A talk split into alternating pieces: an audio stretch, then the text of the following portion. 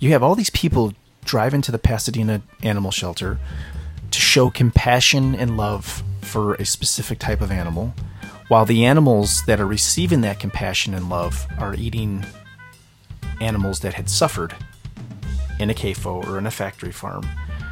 Um, and when these people buy these animals and they leave and they go buy dog food, that dog food is filled with the parts of other animals. And to me, that whole system confuses me, right? So what they're supporting when they're buying that is a system of pain and suffering, and they would never inflict that pain and suffering onto the pet that they just bought. Do you, do you know what I mean? Sure. So it, it baffles Awareness. me. It, it baffles me. And Dan, I it's, sent you something today. Can you look on your phone really quick, Dan, and tell me what the primary ingredients are? I, that can you read that little paragraph so the listeners can know what's in commercial dog food? So now this is this is a push to say, okay, well, maybe we need to go plant-based, because the commercial dog food that you're feeding your animal because you love your animal and you're compassionate about your animal and you would never want anything to happen to your animal, they're eating something that is just riddled with suffering. So do you have that, Dan? All right, I'm going to read it because I have it right here. Please do. The primary ingredients in pet food are byproducts of meat, poultry, and seafood, feed grains, and soybean meal. Among the animals used in rendering are livestock, horses, and house pets, which have been put to sleep. The National Animal Control Association estimates that each year about five million pets were shipped to rendering plants and recycled into pet food. Oh, I say it, I say it again, you've been had, you've been took, you've been hoodwinked, bamboozled, led astray, run amok. This is what he does. You've been had. And what makes matters worse is you're allowing it. A lifetime of nutritional deception has forced us into the fight for our lives. We are the plant-based riot. We are here to tear down that curtain of secrecy created by our very own American food industry. A plant-based diet and a disease-free life are not out of reach. Make the choice.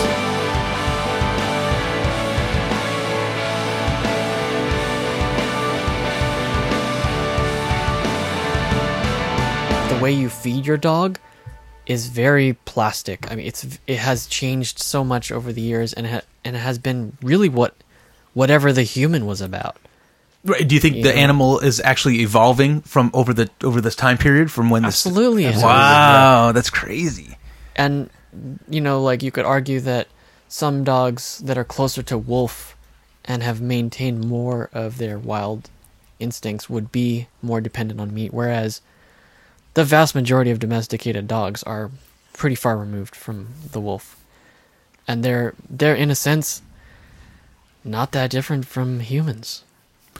You know? And what you were saying, I think animals or pets as a utility is gone. I don't think that we use right. them too many. I mean, Used. they're accessories to our life now, you know. And, exactly. And with that, with that role comes like this whole multi-billion dollar market yeah, of dog exactly. food, right? Big industry. So like utility animals like guard dogs and um, hunting dogs. Seeing eye dogs. I, well, I mean, here in California, everybody has a seeing eye dog, right? Like, right? You need a prescription like, for You it. go into the mall and everybody's oh. got their like dog in their purse, you know, especially here in Arcadia. You've been on the planes lately, man? I, I, I, it's shocking. It's I, I don't understand the need to bring your animal to the mall.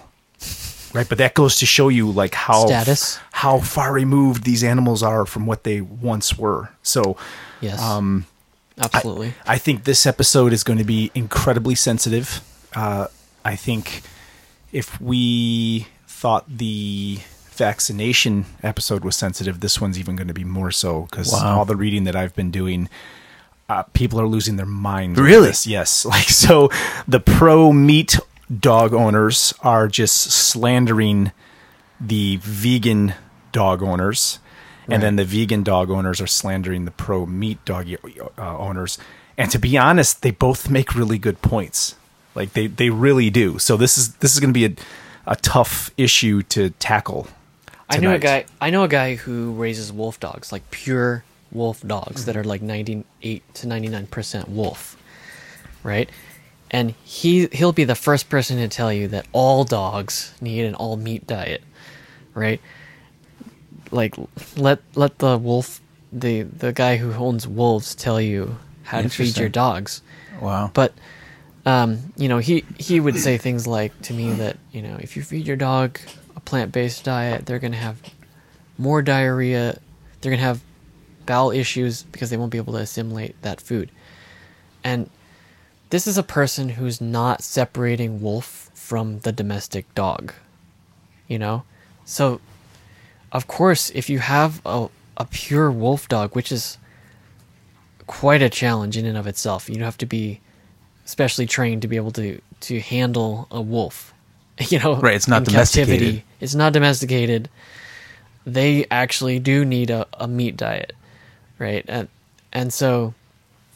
to make generalizations about domestic dogs and lump them all in with a wolf dog is, it's not scientific. It it shows a lack of understanding um, about the history of dogs.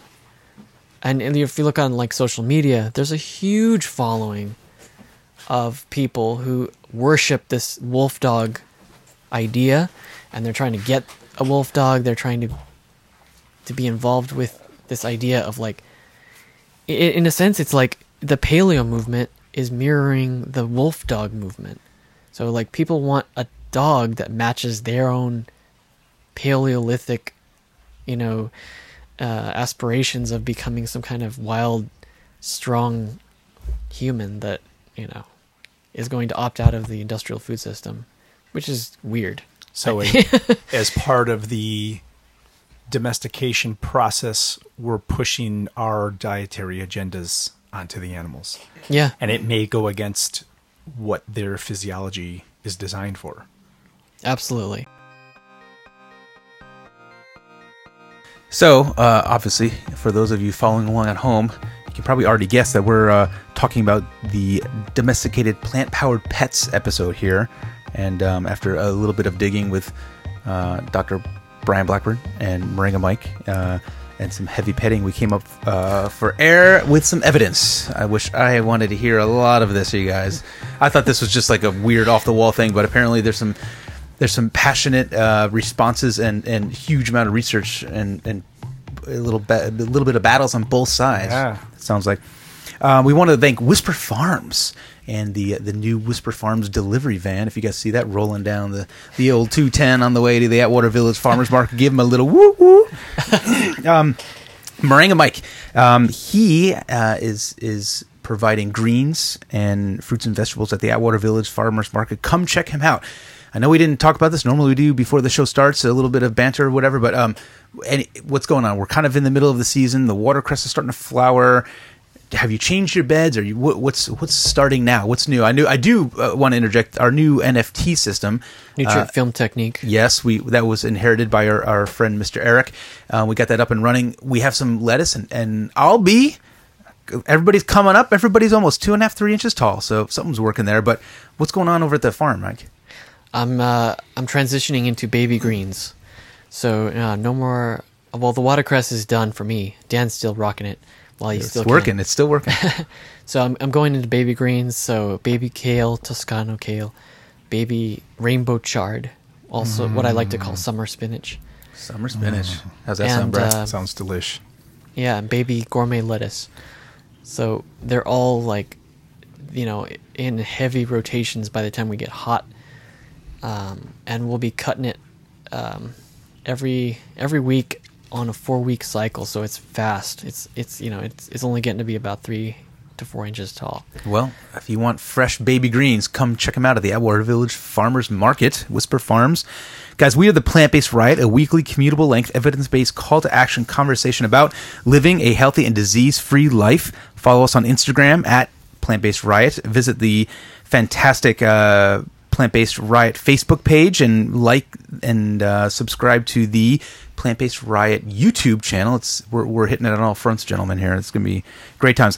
uh, I'm Dan, three-year vegan, uh plant-powered kiddos, and um going along with the flow plant-powered wife, and occasionally we all have dinner together. It's a good time. That's where I'm at. I'm Mike Wood, the plant hustler. Hustle, um, hustle. I'm I'm at the farmer's market, a veggie vendor, and uh, I'm doing my best to throw greens on my family. You know, George Bush, he said, we've got to put food on your family, but throwing greens on them. So. Throwback. uh, Brian, I'm a metabolic scientist, uh, father of three plant-powered little kids, uh, married to a wonderful woman that supports all of my silly endeavors. Thank you for that. And I've been... Uh, I need I need one today.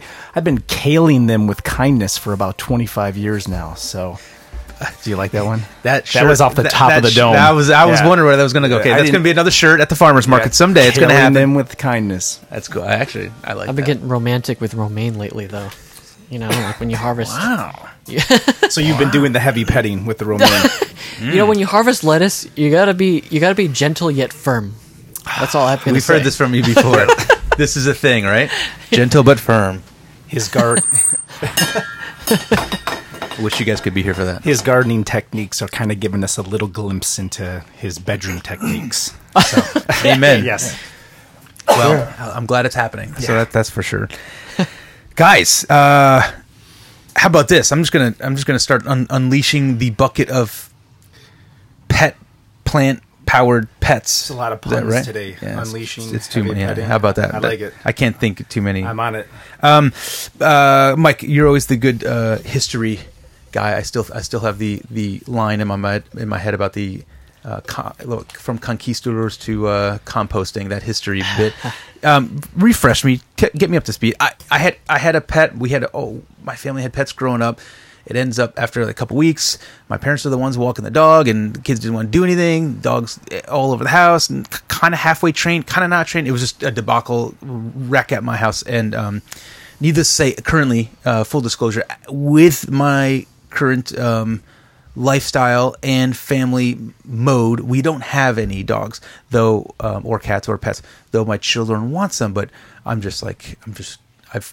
been burnt out, so that's where I'm at. But sure. Can you give me a little bit of um history as to like domesticated animals, because we're really talking about domesticated yeah. animals and and that arc, but like how did animals become domesticated, and how did how did that really become man's best friend, being the dog, right? So you can imagine the classic story of uh you know Paleolithic humans uh cooking meat, um and then wolves um being attracted to the smell, Um, you know, uh, encircling a human camp, and the wolves, who were a little bit less aggressive, uh, would come close enough to humans, and and so uh, dogs have been a natural um, part of human groups. Um, they work, they work with humans. They help, they help us. They they provide us with companionship.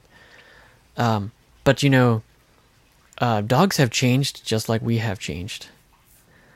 Um, as society has become agricultural, dogs have become um, more domesticated. So a wolf is not a dog, um, and a dog is not a wolf. So the way the way dogs have changed over time has been basically uh, mirroring the changes that humans have undergone. So if you imagine um, going from hunter-gatherer to a farmer, you're growing a lot of grains, legumes, and cereal grains. Um, not doing a whole lot of hunting anymore. Mainly if you have like pests trying to eat your crops, that would be kind of the limit to what kind of meats you would be pursuing. But um, the dog, you know, would be kind of your helper, and the dog would be eating mainly what you were eating if you were a farmer uh, about ten thousand years ago. You know, so that would be... That could be um, corn and soybeans. That could be, um, that could be wheat. That could be bread. You know, that could be almost anything you can imagine. And they're still throwing them like bones, leftovers from if they did a hunt or something like this, right? Like sure. So like, if as you can imagine, a farmer isn't doing a whole lot of hunting, but there there could be the occasional meat here and there, and the dog would be given the bone. You know, like. The leftovers from the human uh, kitchen, right? So uh, for the most part, you're you're seeing um, dogs that are starting to adapt to the human diet. Um, so being able to assimilate more starchy type vegetables, um, and so with that, the dogs have changed. Um, a dog is a f- is very different now from what a wolf is. So you're talking like that window of time. You're talking in the past four or five hundred years, or or I, even more recent. I think it goes back like thirty. I'd say thirty thousand years. Well, I mean, like it, if you're talking of... about agriculture, that's roughly ten thousand years ago. Okay.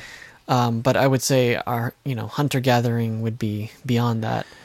Um, oh, okay. So, to me, the the idea of a dog living in captivity with humans is just uh, has gradually led to less consumption of meat, mainly because um, if you're sedentary, in that a farmer isn't moving from place to place like a hunter would, they're staying put, they're growing crops, they're Uh, so their their their diet isn't quite as diverse as it used to be. Um, so a dog living with a human that's sedentary, not moving around, um, they're going to have a much more limited diet. That and so that dog is going to have to eat whatever it can get. You know, and in many cases that's going to be kind of like garbage, you Ro- know, like rodent kind of stuff too, or just or you're talking just. Scraps. I'd say like scraps from from whatever people were eating. Got it. You know, yeah, and table scraps, yeah. Yeah. So. And like a farmer, especially a farmer that was living before the agri- like the industrial revolution, before industrialized ag, um, a farmer isn't going to be eating a lot of meat. It's difficult to get. Um, even if you're talking about raising cows and goats and chickens, like uh, a farmer that's having to grow all of those crops just to feed those animals is going to grow very few of them.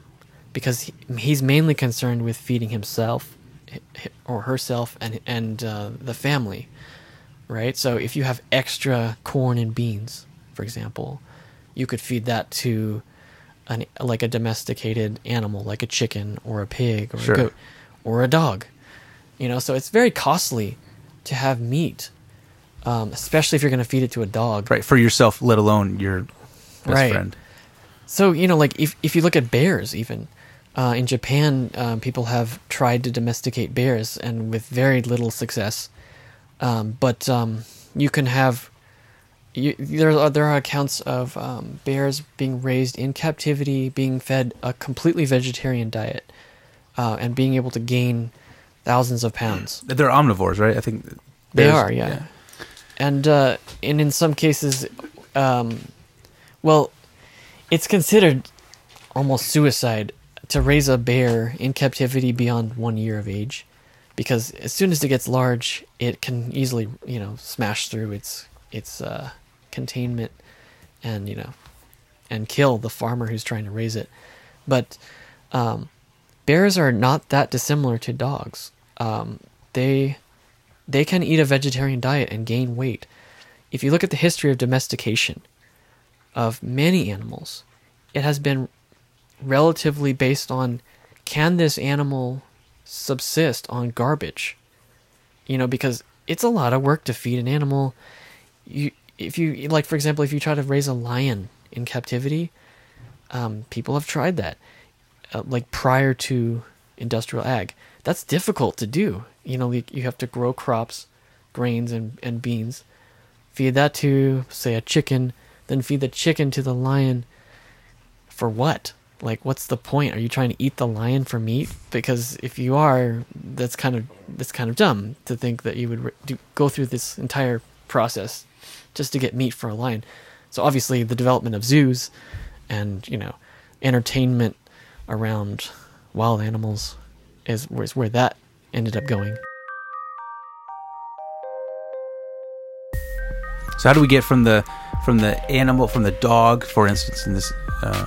experiment from the dog running around uh, behind the campfire ten thousand years ago to the dog on the plane, like, and how are those palates different, or are they different? And then um, what kind of food were they eating then, which you kind of described, and, and what are, what are these what are the what, the evolution of the pet, what are they eating you know, like now? You're you're a product of your environment.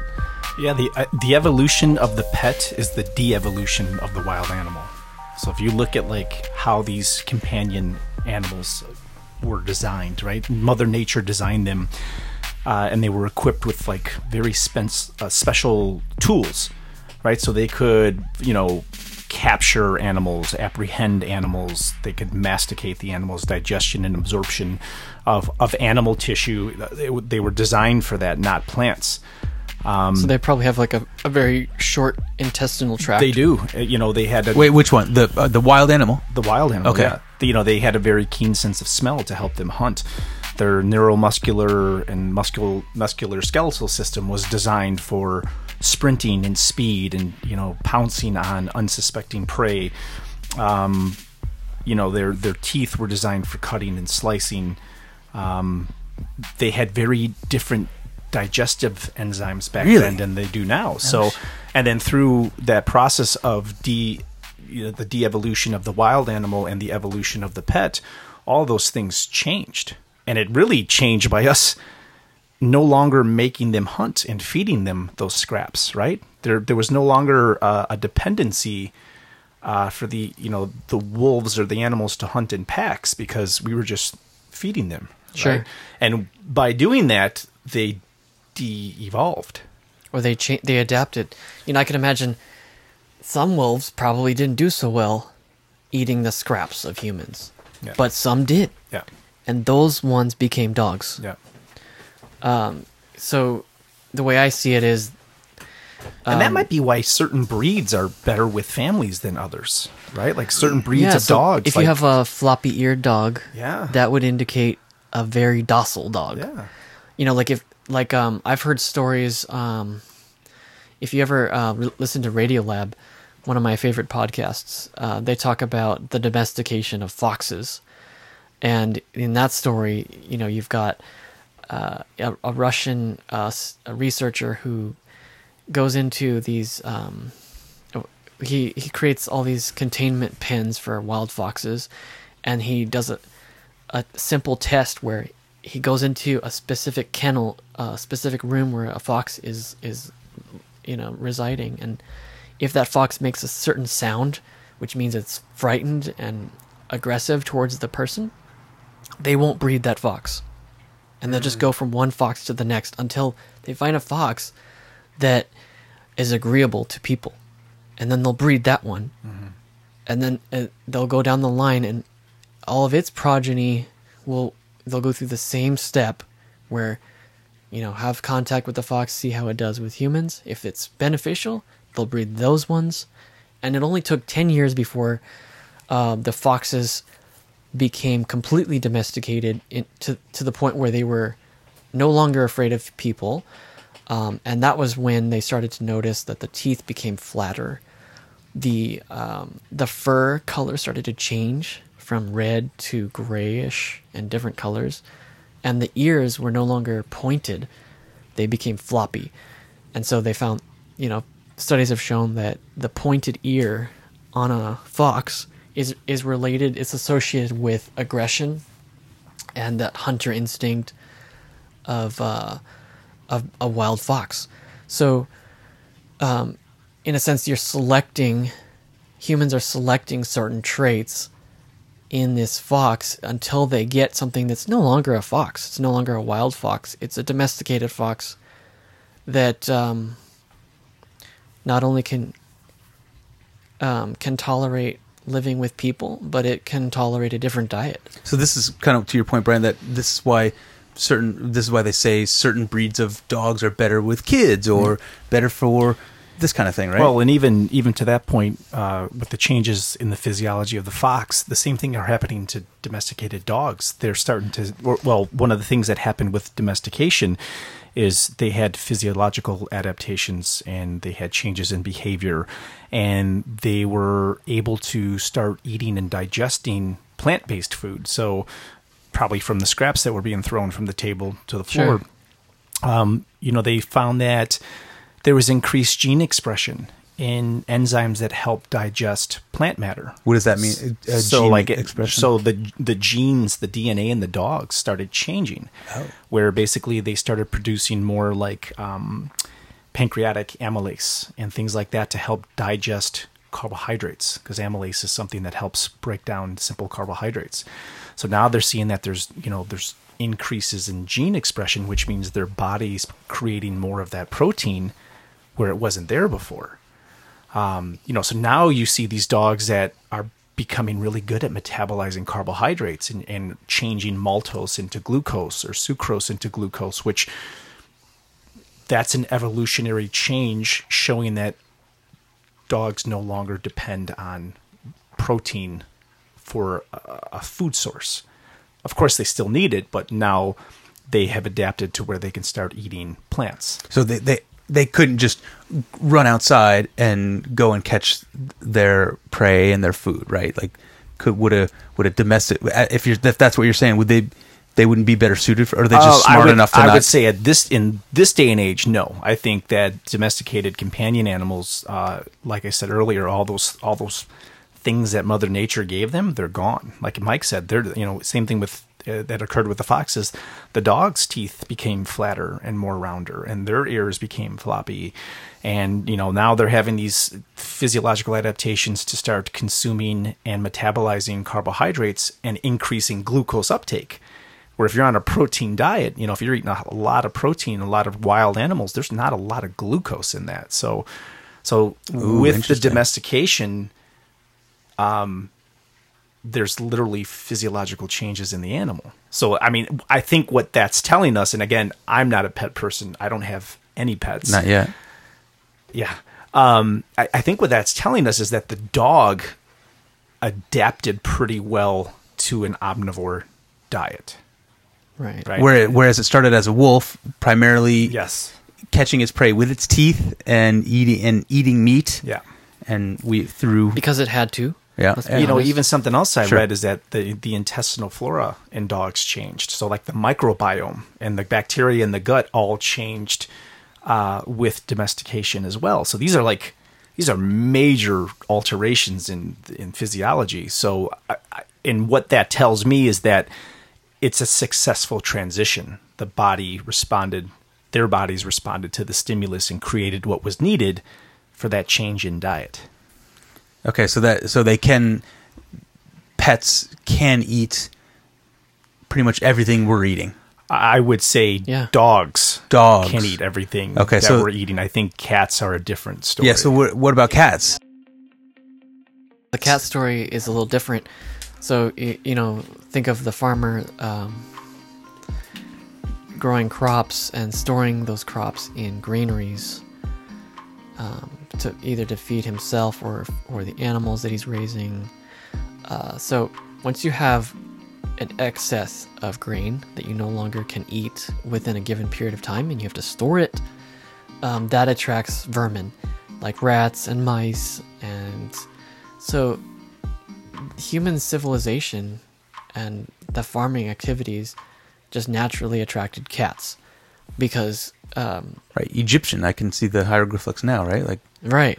So a cat would be naturally inclined to be kind of a shadow um, in the farmer's uh, efforts to grow grains and store them, because there's kind of an easy, an easy food source there. They don't have to, you know. I would imagine a cat in the wild, it might be pretty difficult to find a rat, because if you look at the distribution of of organisms in nature, they tend to be clumped to where the resources are. Mm.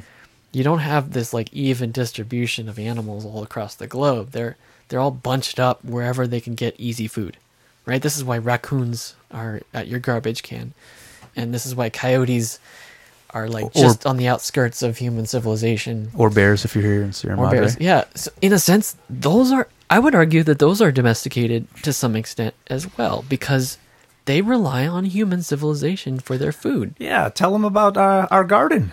Oh yeah, Mister we, Dan. We, we had a uh, we had a bear, we had a bear break in, and and uh, he was going after it. At the time, we had uh, the the gambusia fish, fish, yeah, gambusia fish in there, and the bear broke through, and it was bricks were tossed, oh, the the rafts were broken apart. It was. And what time if, of day was it? This was like noon, like, right? Yeah, morning, yeah. morning breakfast, brunch. I think it was brunch actually for the bear, but tore up. Like this was a big deal, man. This and is like somebody, as if a human jumped into the thing, bricks knocked over, water leaking out. It was it trashed it. And you got video of it. This big ass bear leisurely just lumbered his way down. What's this road right here? Yeah. Uh, um, Auburn Lane. Yeah, like come by like, and check us out. He's like waving to neighbors. He's like, hey, good morning. Comes into the garden, destroys it.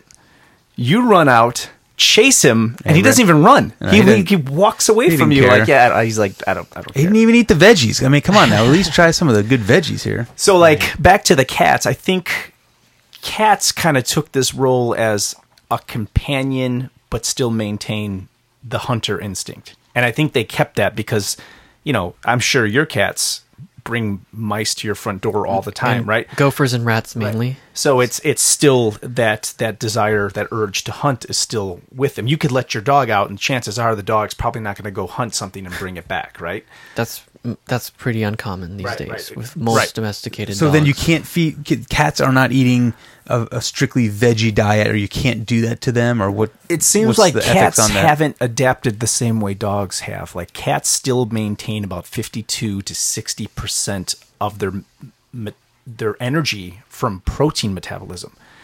So that shows you that by design they are meant to consume higher protein meat, level, right? Because most like we, yeah, what is a human? Human, we don't metabolize protein for energy. We get about five percent of energy total from metabolizing protein.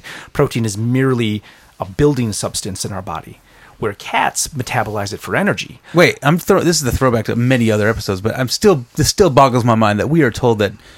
Uh, my if I didn't know anything about this, I mm-hmm. my guess would be like we need we need.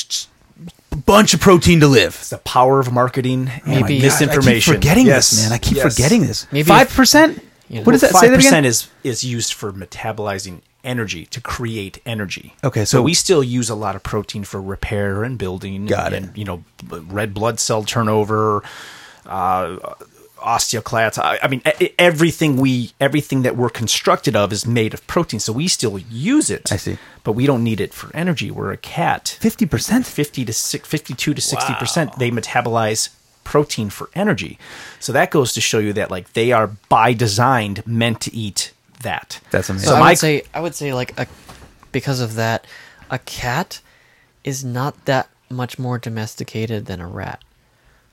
You know, like. So cats aren't necessary, right? We're not putting leashes we, on cats. We're not, we're not we like walking to, them. Yeah, we like to think that cats are domesticated, and I would actually argue that they're they're far less domesticated than a dog. Um, I would even say that they're semi-wild. Um, and you can see that in the way they interact with you, right? Most cats, cats run like away. Just, yeah, cats just... don't listen. They don't do what you want them to do. They're right. not. It sounds like they're not kids. Your best friend. yeah, exactly. They're not. They're not a dog at all. They yeah. do what they want. Yeah. And you know, as as a farmer, um, even today, but if, a farmer that was living ten thousand years ago um, didn't feel a need to feed the cat because it was getting its own food by hunting its own rats, and the farmer re- realized this and said, you know, like I want to encourage this. So if you were to feed the cat, uh, which we have done, of course, but to feed the cat. Um, in excess would in a, it would eventually cause the cat to no longer have any desire to hunt, and that would hurt the farmer because he's going to oh. lose all this grain. So they, oh, there's like a dependency there. Like yeah, the like farmer a, needs yeah, that cat yeah, to be out there mousing. I love that. Never thought of that. Right. So of course we ended up feeding cats anyway, right. and so you could argue that there are certain breeds of cats that are just not so suited to hunting anymore. Yeah. That is happening, but um, for the most part, cats are still pretty wild, and they have a strong instinct to find vermin. And that's, even up to today, still incredibly useful. You know, they say that um, every human, for their entire lives, is no more than fifty feet away from a rat. I kid you not. how, how close are we to the black widows that are in the garden? Yeah. Five feet. Don't tell me. I don't, I don't want to know. Depends on water sources. Which you guys can but, hear the garden out. That's not somebody peeing in the background. Yeah. That's that's the uh, watercress uh, hydroponic gardens going away. So to close your question, please. I think that domestication of animals, I think even cats to a degree, and this, this is all going to tie into the food and vegetarianism or veganism or how, whatever we're going to feed these animals. Um first major change is change is now we've put pets on a eating schedule. So we've removed the desire to hunt, to get food when needed, to eat when they want, and we feed them when we want, when we think they should be fed, right? So, sure, right. Um, I, you know, I don't know how many times a dog eats a day. Do we feed a dog three times a day, four times a day, five times a day? It's kind of free choice. Free choice, and that's problematic as well. It's free choice. Um, you know, running into obesity. We that's a problem, we, right? we are giving them calorie-dense food that is designed by companies, right? It's no longer a natural food source. We we walk them about as much as we walk ourselves. They, most animals, because we love them and we want to feed them out of love, they have unrestrained feeding, right? So like we just give them what they want when they want, right? Oh, he's, you know, little little Fluffy's hungry. Let's feed him again and give we, him treats. We do it out of long, out of love. The most interesting thing is prolonged lifespans. So now that we've domesticated animals and we have vet, vet, veterinarians and we have, you know, these science designed foods for them, now they're living well beyond natural lifespans for dogs and cats, right? Right. Okay. Mainly um, because we've we've removed the risk of predation. Yeah. And now we're starting to see, most importantly, which I think is the big thing we need to talk about, is the human diseases that are caused through food and inactivity and food sources. That's starting to transcend into the animal right, world. Right, so uh, um, disease and cancers, cancers that we're getting, animals can get as well. Diabetes, stroke. Because of the food. Because of the food and the inactivity and the the excessive amount of food that we give animals, and wow. you know, feeding them when we think they're hungry and feeding them, overfeeding them because we love them. So we've created these human problems in the animal kingdom. Makes sense. Yeah. Wow. I've, I've observed like um, a lot of people who think it's unethical to let your cats out at night because, you know, coyotes might get them, or in some cases. Which is true out Some here, right? Pe- right, it's true. Some people are, are really neurotic about their cats going outside, period, because they're just paranoid that they're going to get eaten by something, which happens. But I actually question the ethics of keeping a cat confined. Especially at night. That's when they thrive. They're nocturnal right, that's, animals. That's when they're useful. Yes. Because, you know, that's when they're useful, rats yes. are a huge problem, people. They must be dealt with. Get the so cats get those out. cats out there. I love that. But, you know, like, there is a risk that your cat could get eaten, of course. But, you know, it's a, it's a question of, like, happiness, the happiness of your cat over the health of your cat. And if you if you trap your cat into in a in your house, it's you kind of have to wonder, like, is it really a cat anymore?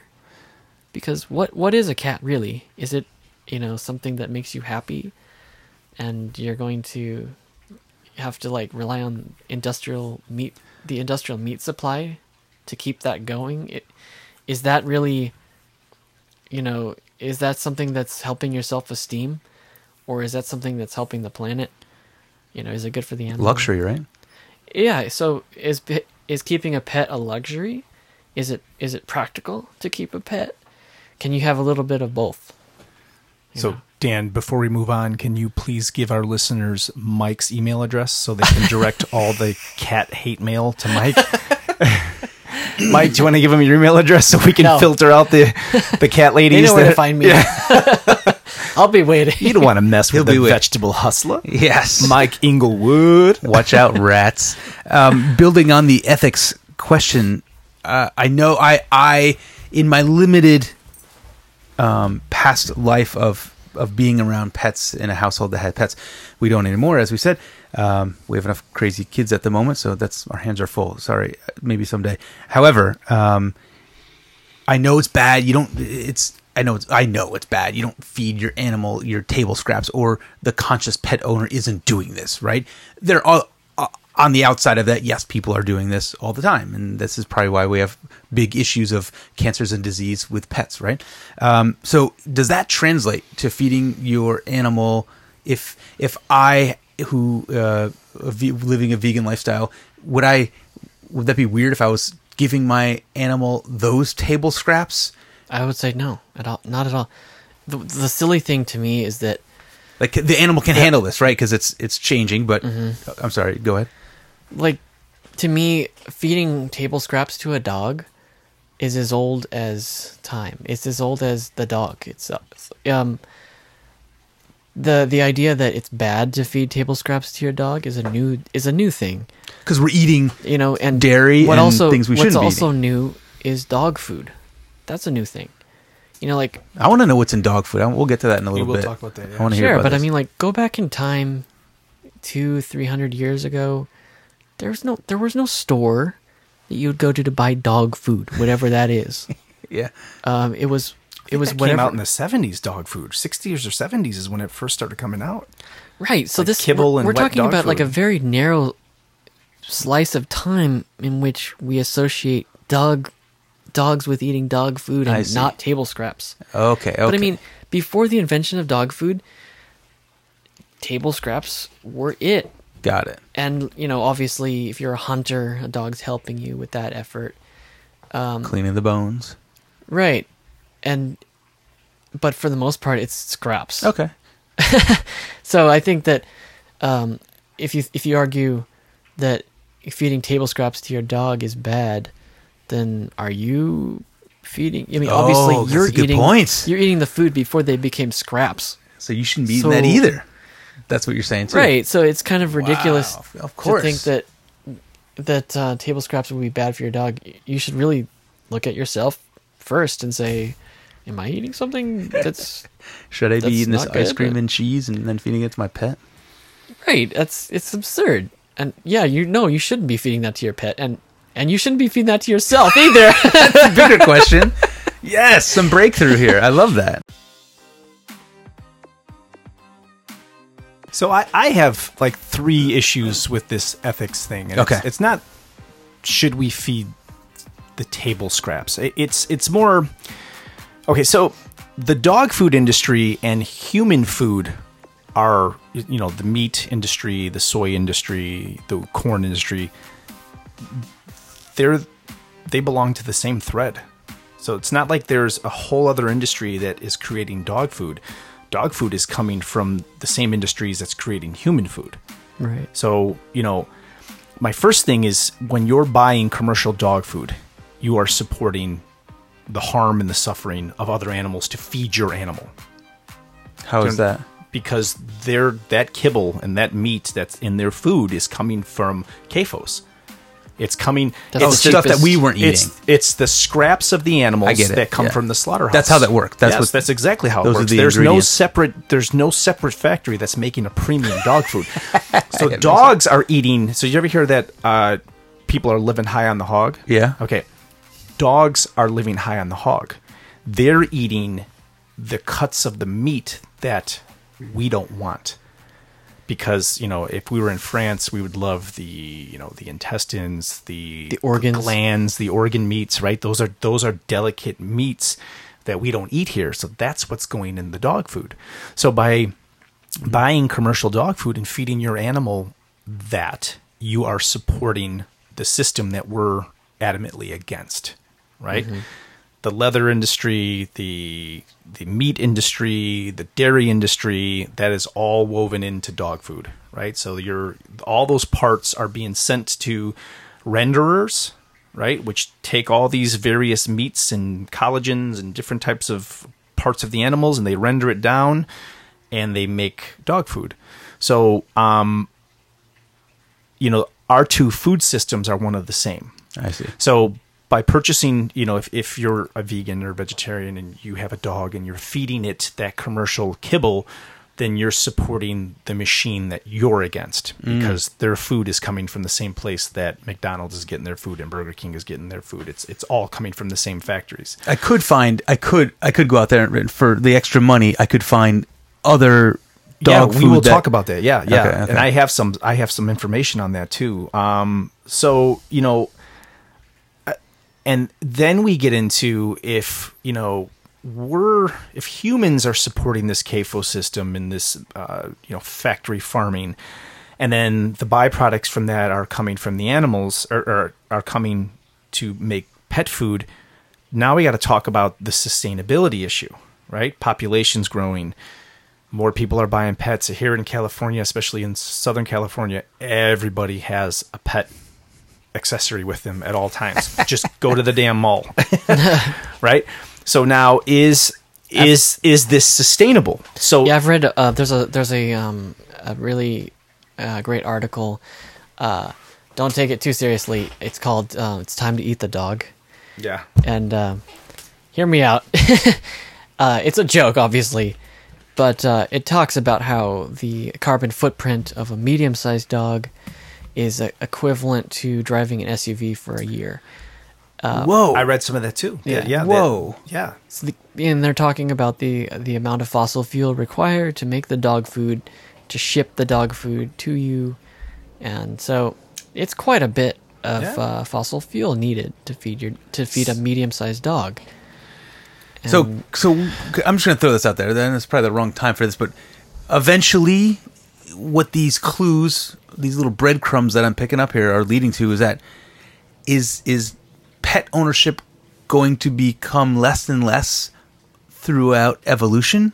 Is that, or how, like, what um, do you do with that information? I don't. I don't think it's gonna. I think it's it's still still going to increase. I think pet ownership is on the rise. I think you know you can see like the Petco's and all these big chain stores that are specifically for pets. You know, I think just like Whole Foods, owning pets belongs to a certain demographic of people. Oh, sure, right? sure, right, right.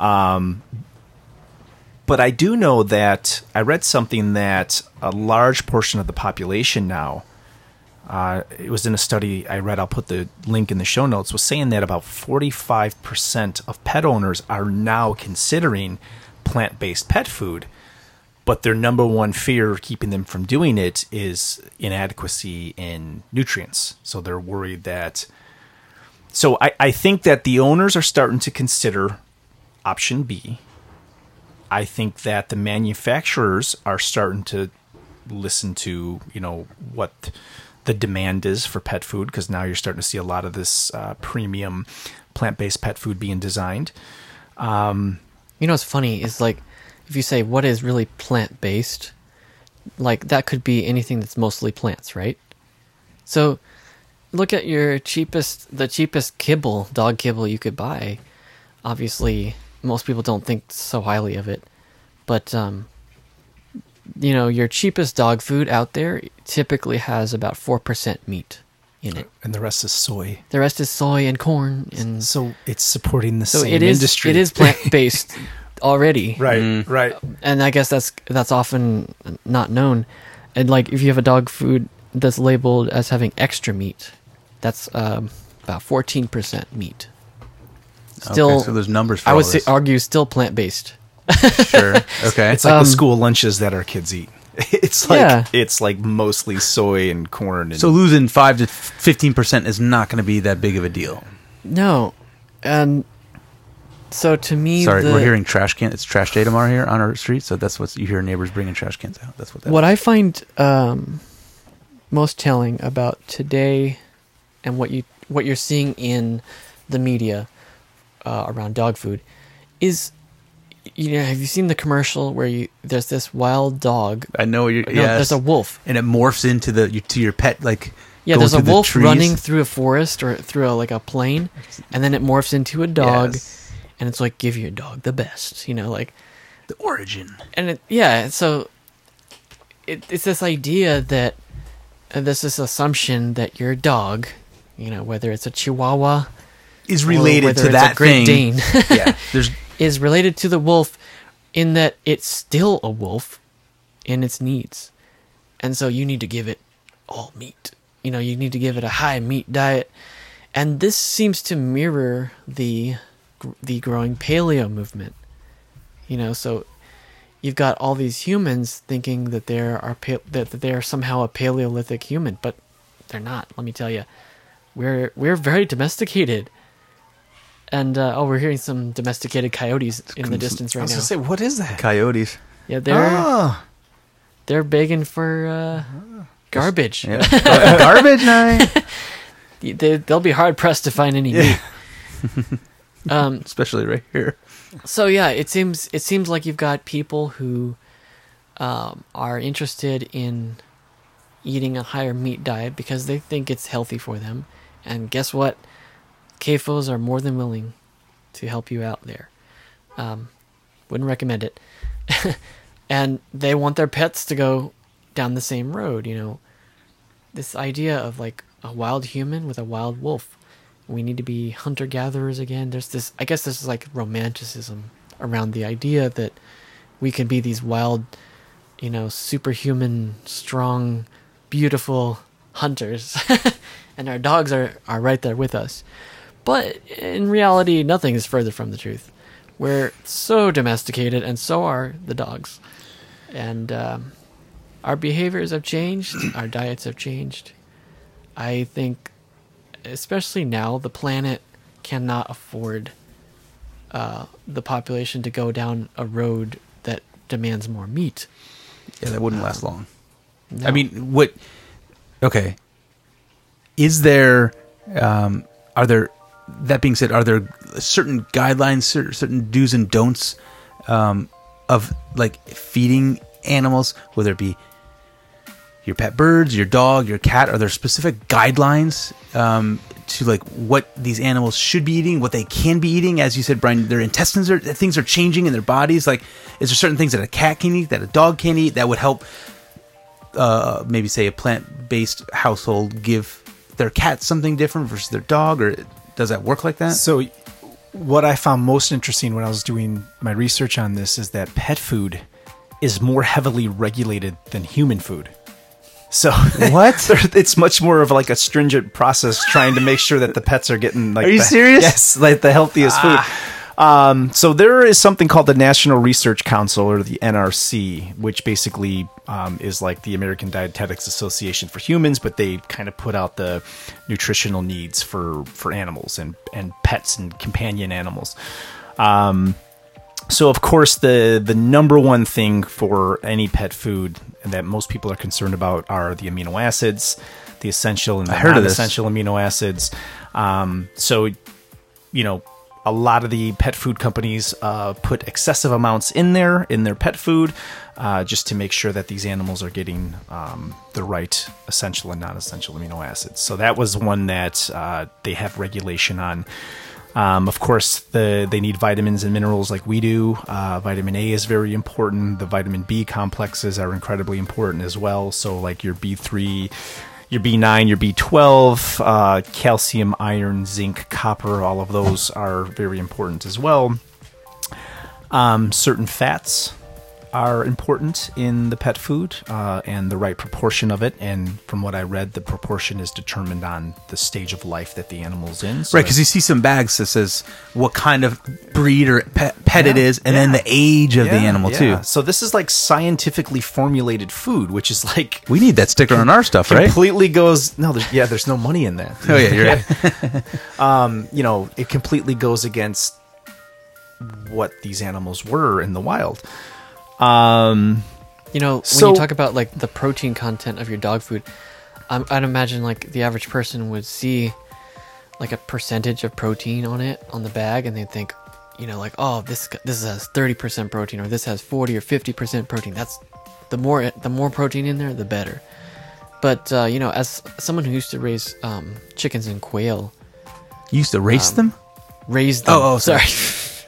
You should see the races of these quail. They're running their little they must legs. Be big. So, um, you know, like I used to be keen on like giving enough protein to my quail that I used to hatch. And I thought to myself, you know, the more protein they get, the faster they're going to grow, which is true. But, you know, um, I do, uh, I did read a lot about how if you give your birds too much protein, They could go. They could go into renal failure, which is kidney failure, just like human beings. Really, right? That's, that's a so thing. You know, if you have this excessive amount of protein that you're eating um, daily, uh, your kidneys could shut down from the amount of protein you're eating, especially if you're not hydrated.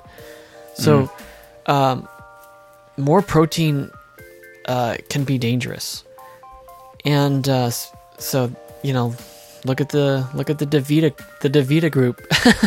You know, like on every corner, there's dialysis um, places for people with kidney failure. Yep. you know, so you've got you've got a paleo movement, and then you've got DaVita to pick yes. up the pieces, which is somebody's really ma- making some money, right? Yeah, and yeah. the uh, one of the big ones, the one of the big uh, nutrients that I read about is a certain amino acid. Do you know which one I'm talking about? Is it taurine? Taurine, yes. Mm.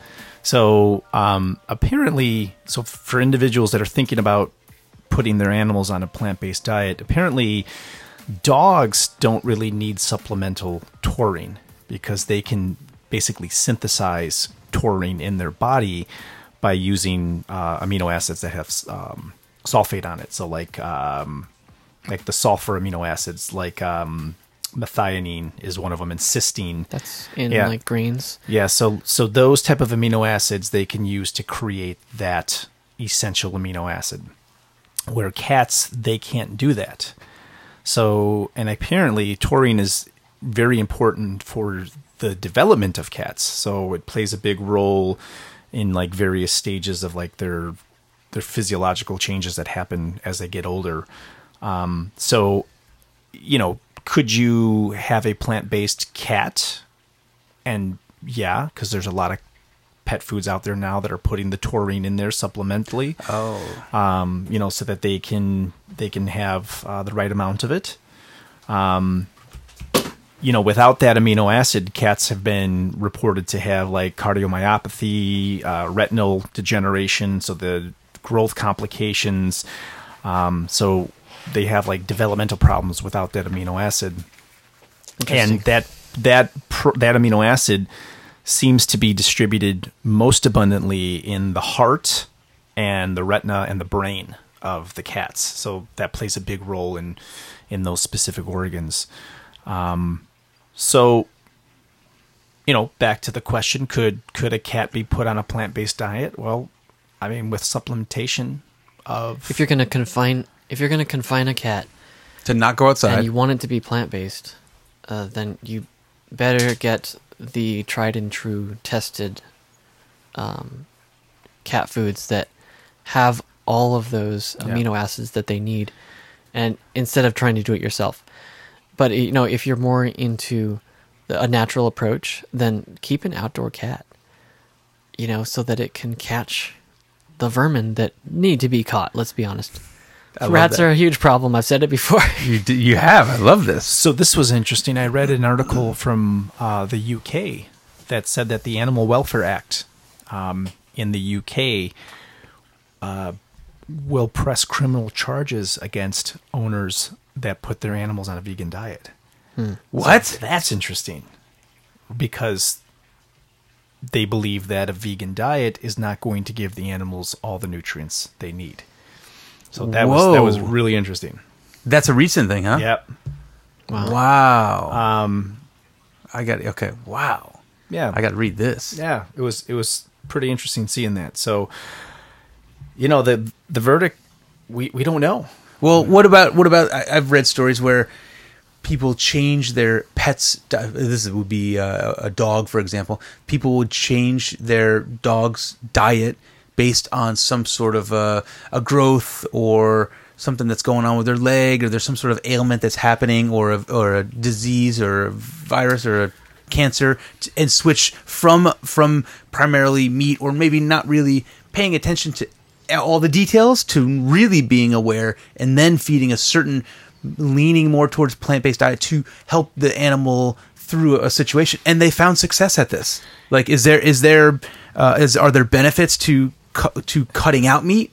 Yeah, so I, I found some studies on this, and I, I, I was really on the fence about this issue because I, I didn't know if pushing our agenda on animals, pushing a plant-based diet on an animal is, I, I didn't know if that was our place. You know what I mean? I, you know, Mother Nature designed it. I didn't know if it was our, our place or our space to do so.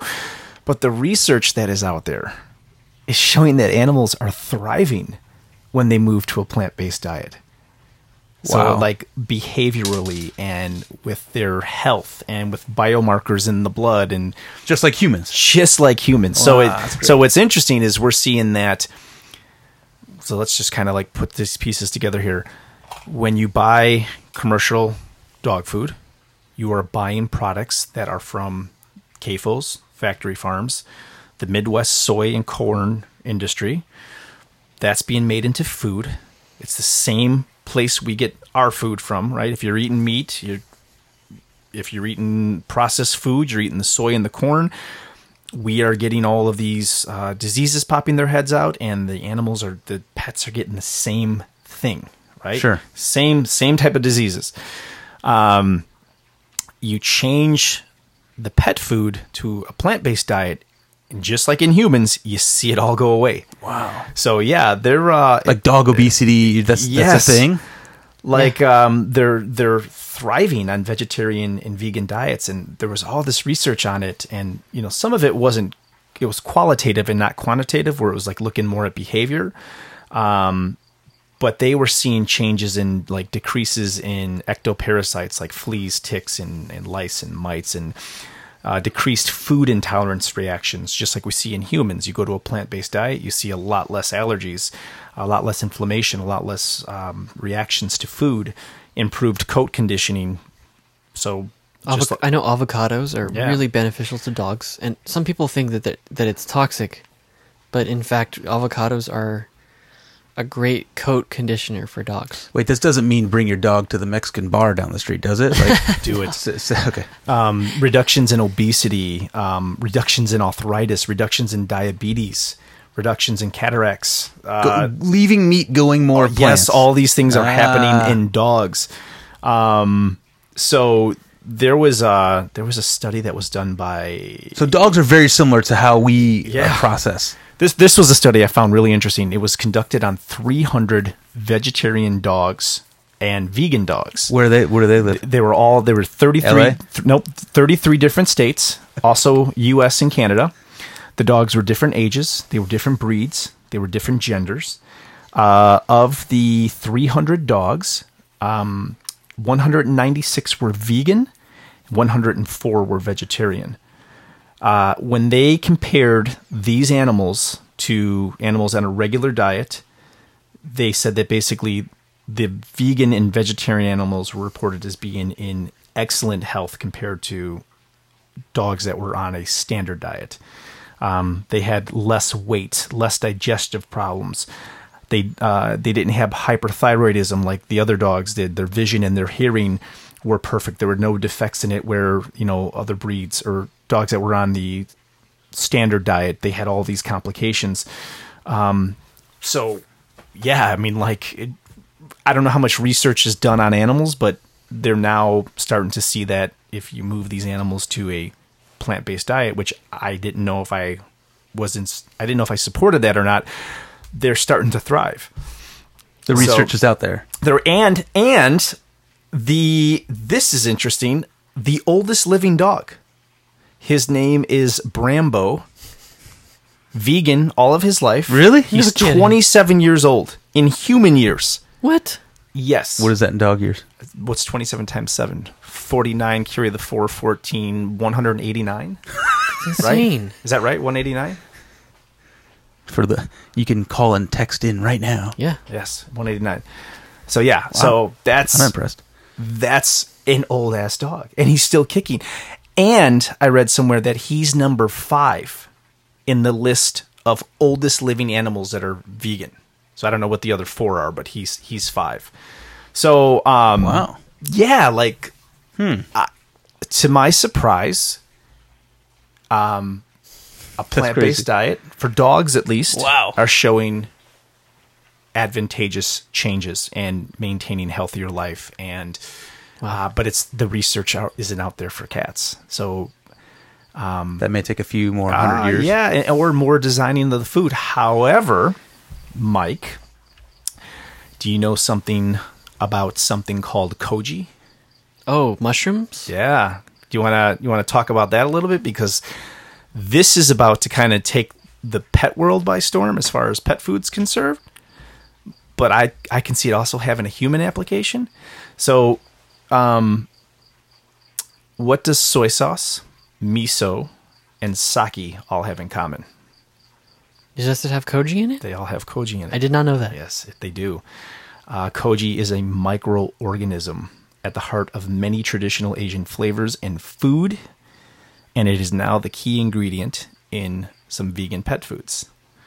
Interesting. Yes. So it's a mushroom? Um, yeah. It is a mushroom. A, a this is what's really interesting, and we should probably jump on this and start putting this into human food. An analysis of Colgi shows that it is fifty percent protein. Okay. okay.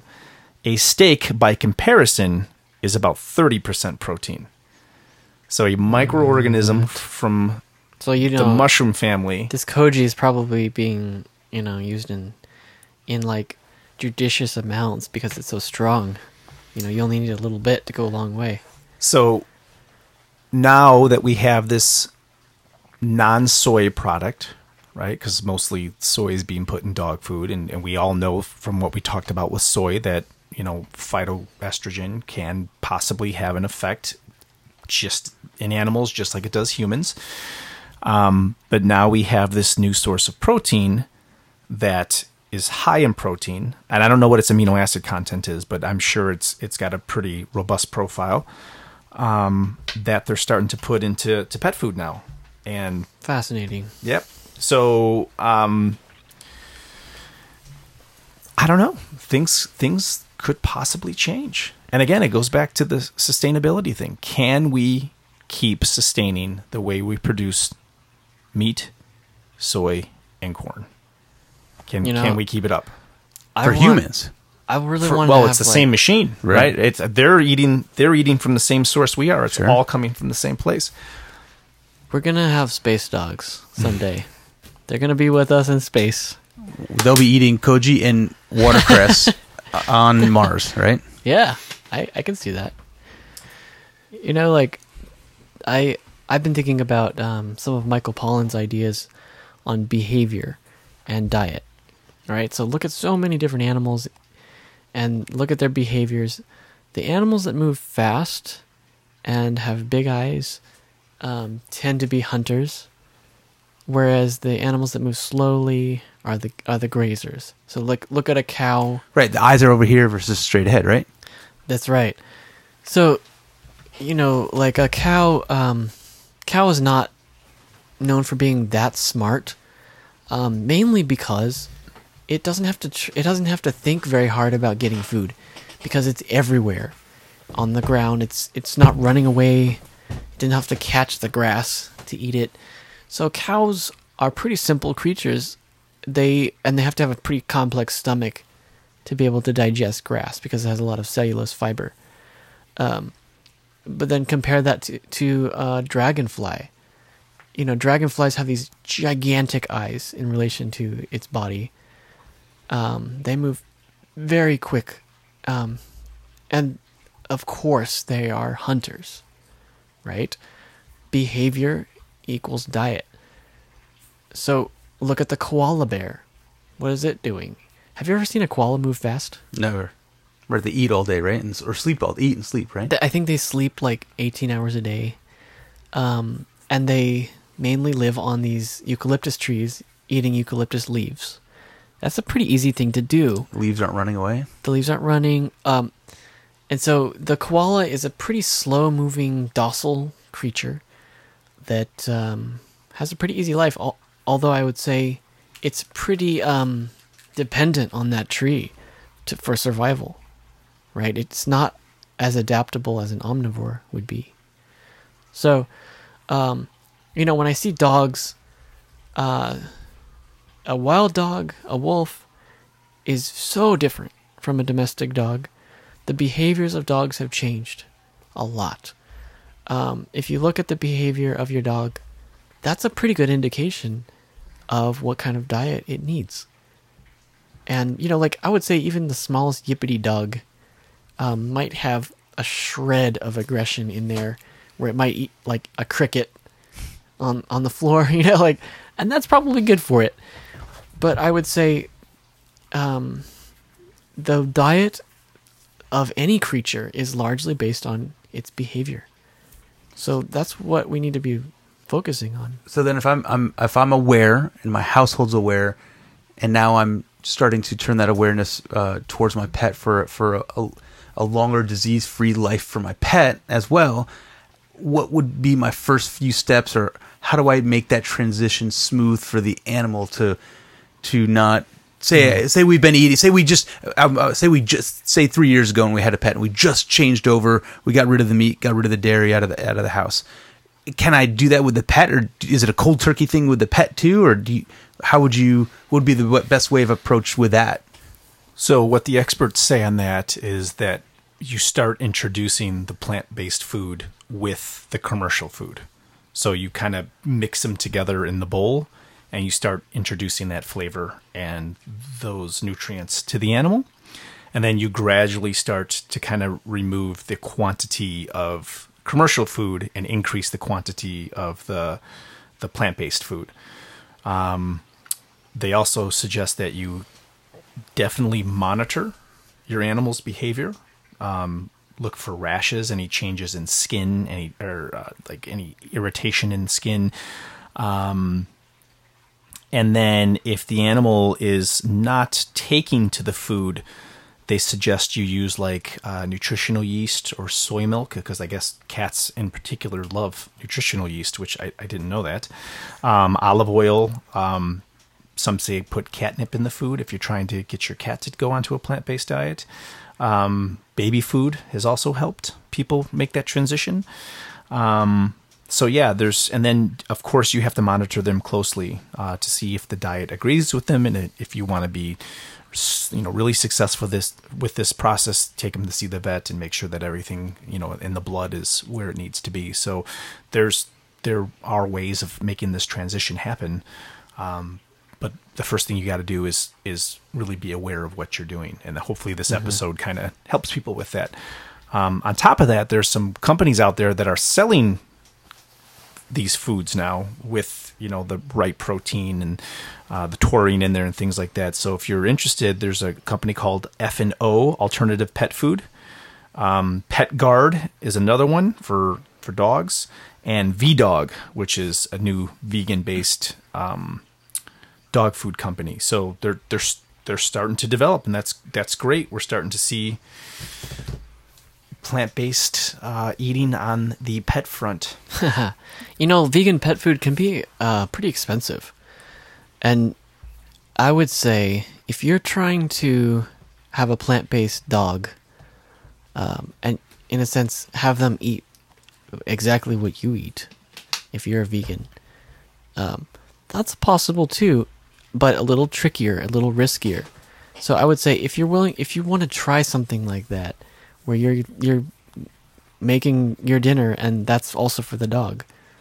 Um, to me, it seems that if you have a dog that is very docile, you know, like if you have a floppy-eared dog that is not aggressive at all, that's a pretty good candidate for a plant-based diet. If you have a really big aggressive dog that um, we, you would might you might guess is a little bit closer to a wolf, then I would say that might be a little bit more of a risk. And you would need, if you if you wanted to insist on a plant-based diet, um, you would need those more expensive uh, formulated foods that will give them anything they might need.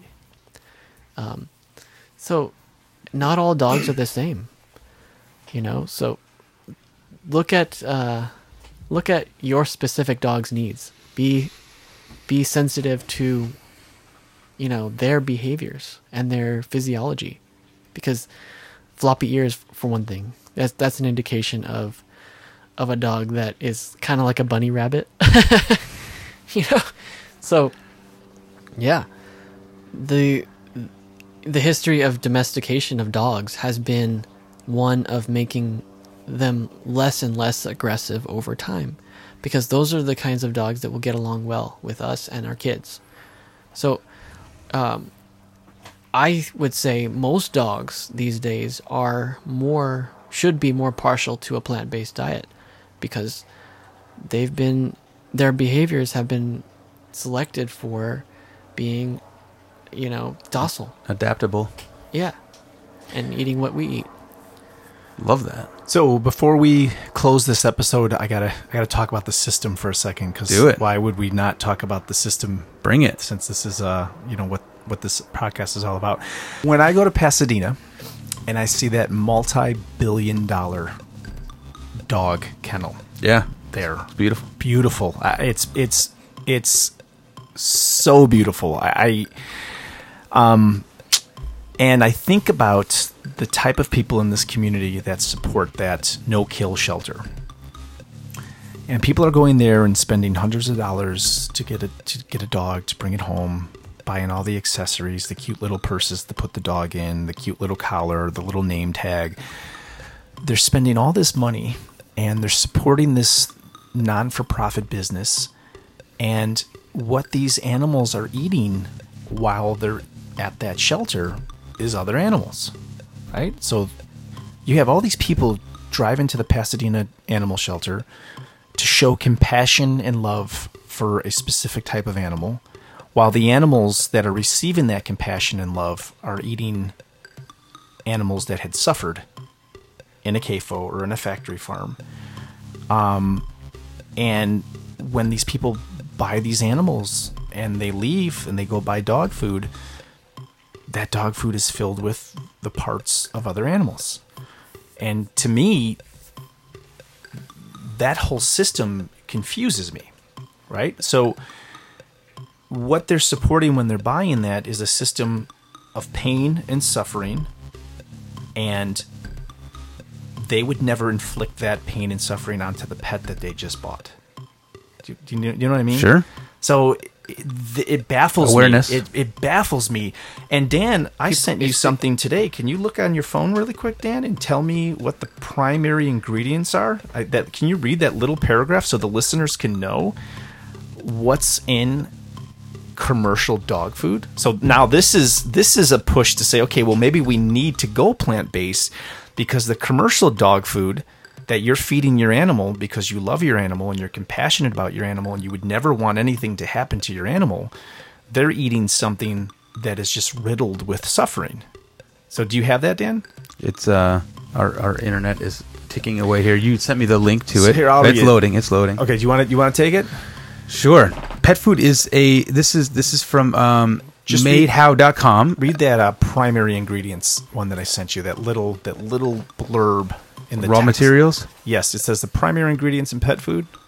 I'm getting there. Manufacturing process. Keep going. Rendering the meat, grinding the pre-cooking meat, blending and shaping, packaging, oh, labeling. You passed it. All right, I'm going to read it because I have it right here. Please do.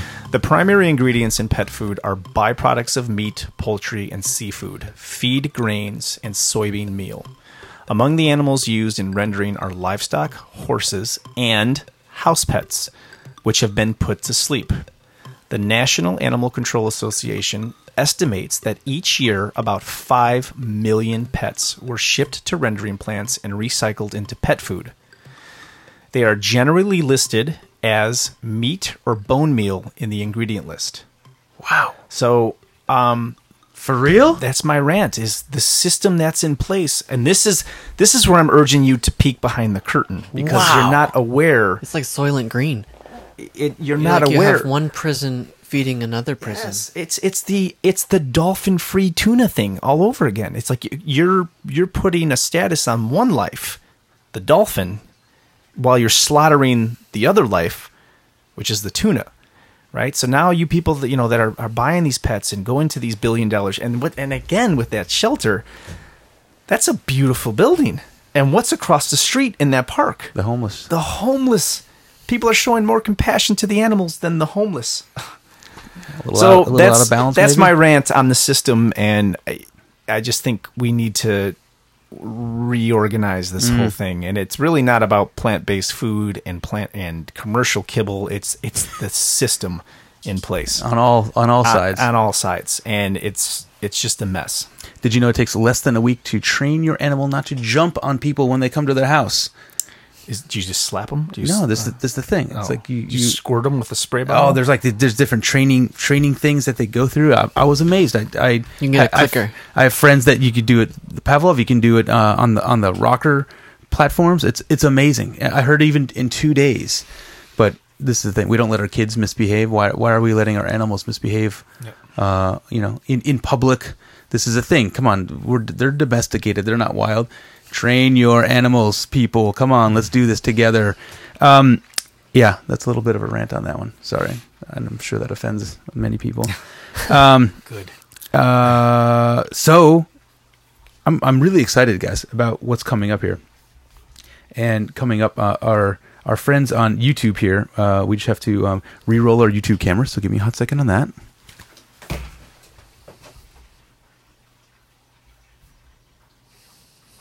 Hearing that running water has made me want to pee for the last hour. Like, I'm just like, oh, sounds so good. That's okay, funny. Restart that. Okay, part. you you've been cathetered. You, yeah. you can just go. Just let it, let it go. Let so, it pretty cool thing coming up. Um, we're we're coming to a close on our, our plant powered pets, which has been enlightening. I thought it was just a couple, maybe ethics issues or something like this, but there's actual real uh, medical and data, and, and this is this is great. Yeah. Many aspects to that. Um, uh, something that I've been looking forward to for a very, very long time, and you guys, this is going to be a fantastic episode. I'm I'm trying to get out of what is the old grocery store and into the future uh, of food finding and food foraging, uh, be it at the farmer's market. And but how to navigate that farmer's market is something that I'm still learning how to do. I'm I understand that's not going to cost me more. It's going to cost me about the same money as it would to go to Sprouts or something like this. So I I just I get to these markets. I'm like, I forget a bag. Okay, I got to go back and get my bag. And then I go and I just don't know where to go. And everybody's there's people that are that that are selling stuff that I know I shouldn't be buying. And then. Then the stuff doesn't look good. Then there's something over here, and it's all, it's just it's so dynamic. It's such to me the farmers market is like very much the Wild West concept, and I don't have any. I I enjoy going to the Atwater Village Farmers Market and, and hearing you speak, but other vendors aren't speaking like how you speak. So I'm like, this is weird. No wonder I'm, why Mike always has a line fifteen deep trying to get in and out of his place, and he's always selling out, but. I we're gonna have a we're gonna have a um uh what would we call like not a live but like a in in yeah. a, a field trip podcast out at the farmers market coming up. We got um sugar coming up, cardiovascular health coming up. So there's gonna be some really we're we're getting in. We got past the meat and dairy world right now. We're really like hitting on things that are I'm learning from and doing some good take home. That so. goes that kind of goes to show you how we've gone through a serious process of de-evolution because. When we go to the grocery store, it's designed in a way to kind of make us go through and make our selections. Right. The milk and all this right, is right. in the back. But then right? when you go to a farmer's market, you're like, I this is like Mad Max Thunderdome. Like I don't I don't I don't know how to like battle. Yeah, I don't know how to like navigate this and, and because it's not like designed for you in a certain way or you walk into the produce and then right? Into the, right. So. And what is it what does a farmer's market look like in the future? Hmm, good question. Right, and is it is a market or is it backyards? And you go to different yards for oh, this guy's got this stuff. I'm gonna go, right? What is that? And then there's, I don't know. Then there's CropSwap app. You know, I honestly think in the future, um, the farmers market or even the idea of going to a market um, will will fade away into obscurity. I think the future is. Uh, robots possibly uh growing food like feet away from you and giving you basically everything that you want, you know, which could be good, it could be bad, but um I think that the future of food is something that will become uh so easy for anyone to do, um not not not even their own labor. um I know, you know my like kid. The, once the technology of growing food becomes so doable um, for everyone, um, markets will fade away. Uh, my little my little five year old did say that he wants to. We we run a, a small boutique uh, aerial imaging drone company, and he said maybe we can make the drones uh, have a little claw and pick the strawberries for us and bring it down to our door. It sounds like science fiction, you know. Like we haven't we haven't gotten there yet, but. Um, It's coming, believe me. It's wow. it's gonna happen. Yeah. Wow. Well, um, links that of to various um, things we talked about will be in the show notes uh, for this one. Stay uh, stay tuned for that. Take a look uh, when when obviously this is uploaded now because you're obviously hearing it, but when we're recording it, it's not uploaded live. Um, we are P B R, Plant Based Riot. You are making the choice to live a longer, healthier, disease-free life. And I just had this thought in my mind today. A, a, if you're doing the math, it's equivalent to uh, other developed nations where four years, the difference in a male, four years is kind of like what I'm chasing, an extra an extra four years disease-free life. I keep thinking this, so that's interesting, right? Like that's unless you win the genetic freak lottery. Yeah, I know, I know. But um, but yeah, you guys, stay tuned for, for more episodes coming your way, and uh, thanks for listening here, and, and please reach out to us on uh, on Facebook, on Instagram, and check out the YouTube. Buenas noches. Where are my dogs at? I'm sure that's is that is that going to be the song that, that's coming in? I can't wait for you this one. You know it. Okay. All right. We're done. Plant-Based Riot Podcast is your weekly dosage of healthy lifestyle awareness. This show has been written and recorded by Plant-Based Riot, Brian, Mike, and Dan. Our program is produced by Greg Hennigan, a k a the Mike Ditka of guitar teachers. Say hello to Greg at Gregs Guitar Lessons dot com. Research and data that we talked about will be linked in the show notes. If you haven't already done so, please subscribe to Plant-Based Riot on Apple Podcasts or wherever you get your podcasts. Leave us a review, a few stars, or tell a friend. Until next time, start growing your backyard garden.